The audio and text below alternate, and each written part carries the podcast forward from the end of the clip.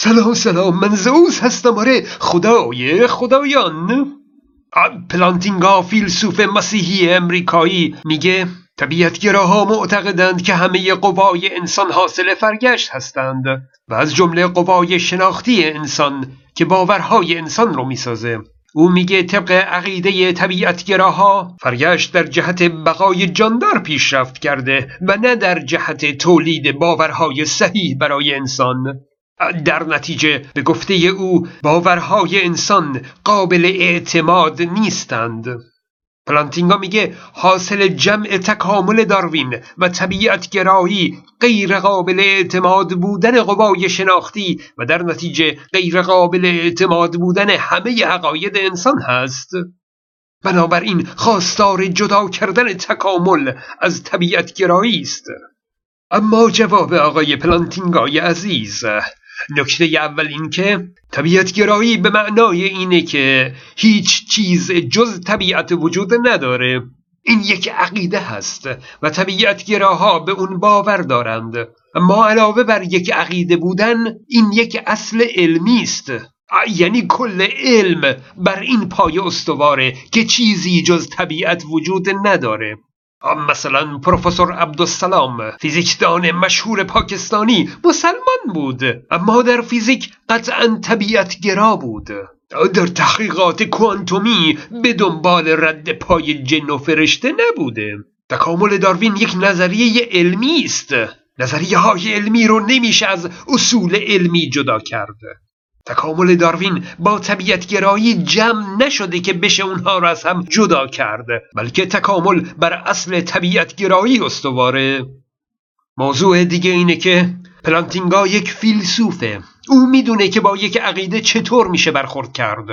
اما اشکال کار او اینه که با مسائل علمی هم مثل یک عقیده برخورد می‌کنه.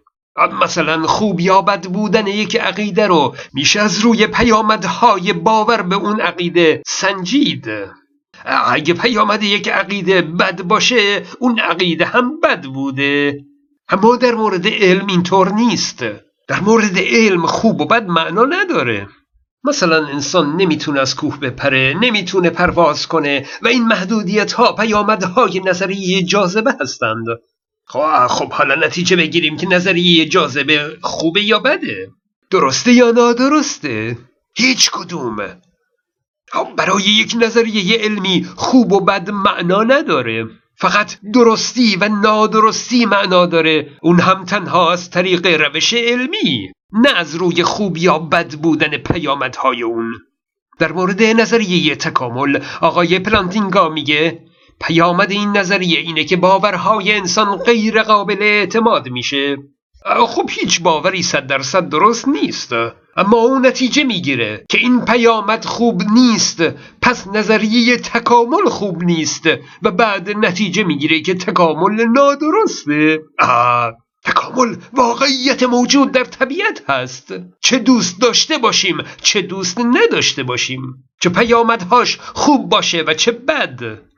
تکامل یک علمه یک واقعیته پیامدهاش هم واقعیته راز بقا قانون جنگل هست. پنجه های خونین طبیعت جان ضعیفان رو بیرحمانه می‌گیره. این اساس تکامل هست. هیچ عدالتی هم توش نیست اما اینه که هست. میلیاردها ساله که این شیوه تکامل در طبیعت بوده. این خوبه یا بده معنی نداره. اگه انسان نمی‌تونه صد درصد به باورهاش اعتماد کنه خب اینه که هست واقعیتیه. انسان با باور داشتن به ماورا نمی‌تونه واقعیت های طبیعی رو عوض کنه. فقط می‌تونه خودش رو گول بزنه. میلیاردها نفر دیندار هستند که همشون اعتقادشون اینه که چون باورهاشون از سوی خدا اومده از صد درصد درست و قابل اعتماد هست. هر کدومشون هم باورهای خودشون رو دارند و حاضرند که به خاطر باورهاشون دیگران رو بکشند. بگذریم. پلانتینگا غیر قابل اعتماد بودن قوای شناختی حاصل از تکامل رو با یک مثال عجیب نشون میده. او در صفحه 25 کتاب دانش خدا در مبحث مقابله با طبیعت گرایی میگه اگه هیتلر برای بقای نژاد آریایی نسل کشی گسترده هولوکاست رو ادامه می‌داد و مثلا ملاک نژاد آریایی رو در این می‌دونست که آریایی ها دنیا رو به اشتباه به رنگ سبز می‌بینند به فرض. او در اون صورت هر کس دنیا رو سبز نمی‌دید غیر آریایی محسوب می‌شد و کشته می‌شد و تنها نسل اونهایی باقی میموند که دنیا رو سبز می‌بینند. برای اینکه این نسل بیشتر به تکامل داروین شبیه بشه پلانتینگا میگه فرض کنید هیتلر چندین نسل همین روش رو ادامه می‌داد. در این مثال خصوصیتی که موجب بقای نسل انسان شده دیدن دنیا به رنگ سبز هست یعنی یک درک نادرست از دنیای واقعی. او پلانتینگا می‌دونه که مثالش خیلی پرته. اما او میگه همین که این حالت ممکن باشه حتی با احتمال خیلی ناچیز. ولی این حالت ممکن باشه کافیه که ما بگیم در تکامل قوای شناختی انسان قابل اعتماد نیست. اما چرا پلانتینگا اینقدر مثال پرتی زده؟ ها می‌خواست بگه به قوای شناختی نمیشه اعتماد کرد. خب این همه مثال واقعی و قابل لمس وجود داره. قبلا اشاره کردم. رنگ صدا بو مزه درد اینها همه حاصل درک نادرست قوای شناختی است. اما چرا او به سراغ یک قصه عجیب رفته؟ یا او نمی‌دونسته که اینها نمونه های واقعی درک های نادرست قوای شناختی هستند و یا اینکه فکر می‌کرده با این نمونه های واقعی او به هدفش نمی‌رسه. او می‌خواسته نمونه ای بیاره که هیچ نفعی برای بشر نداشته باشه در حالی که تمام درک های درست و نادرست قوای شناختی انسان به نفع انسان بوده. و هرگز مزر و یا حتی بیفایده هم نبوده.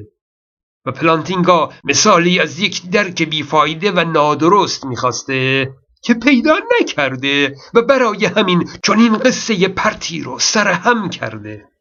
در این قصه هیتلر آقای پلانتینگا یک نکته مهم رو فراموش کرده. اینکه اساس نظریه تکامل بر انتخاب طبیعی است و نه انتخاب مصنوعی.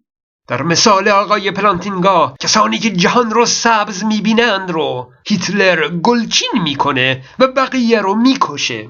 این هیچ شباهتی به انتخاب طبیعی نداره. این یک انتخاب مصنوعی است یک انتخاب هوشمندانه است طراحی شده است هدفمنده به قصد اصلاح نژاد و این حرفاست آخه این چه مثال پرتی بوده که پلانتینگا گفته. خب معلومه که در انتخاب طبیعی هرگز ممکن نیست چون این انتخاب دور از ذهنی صورت بگیره. فیسبوک من رو هم فراموش نکنید. من زئوس هستم.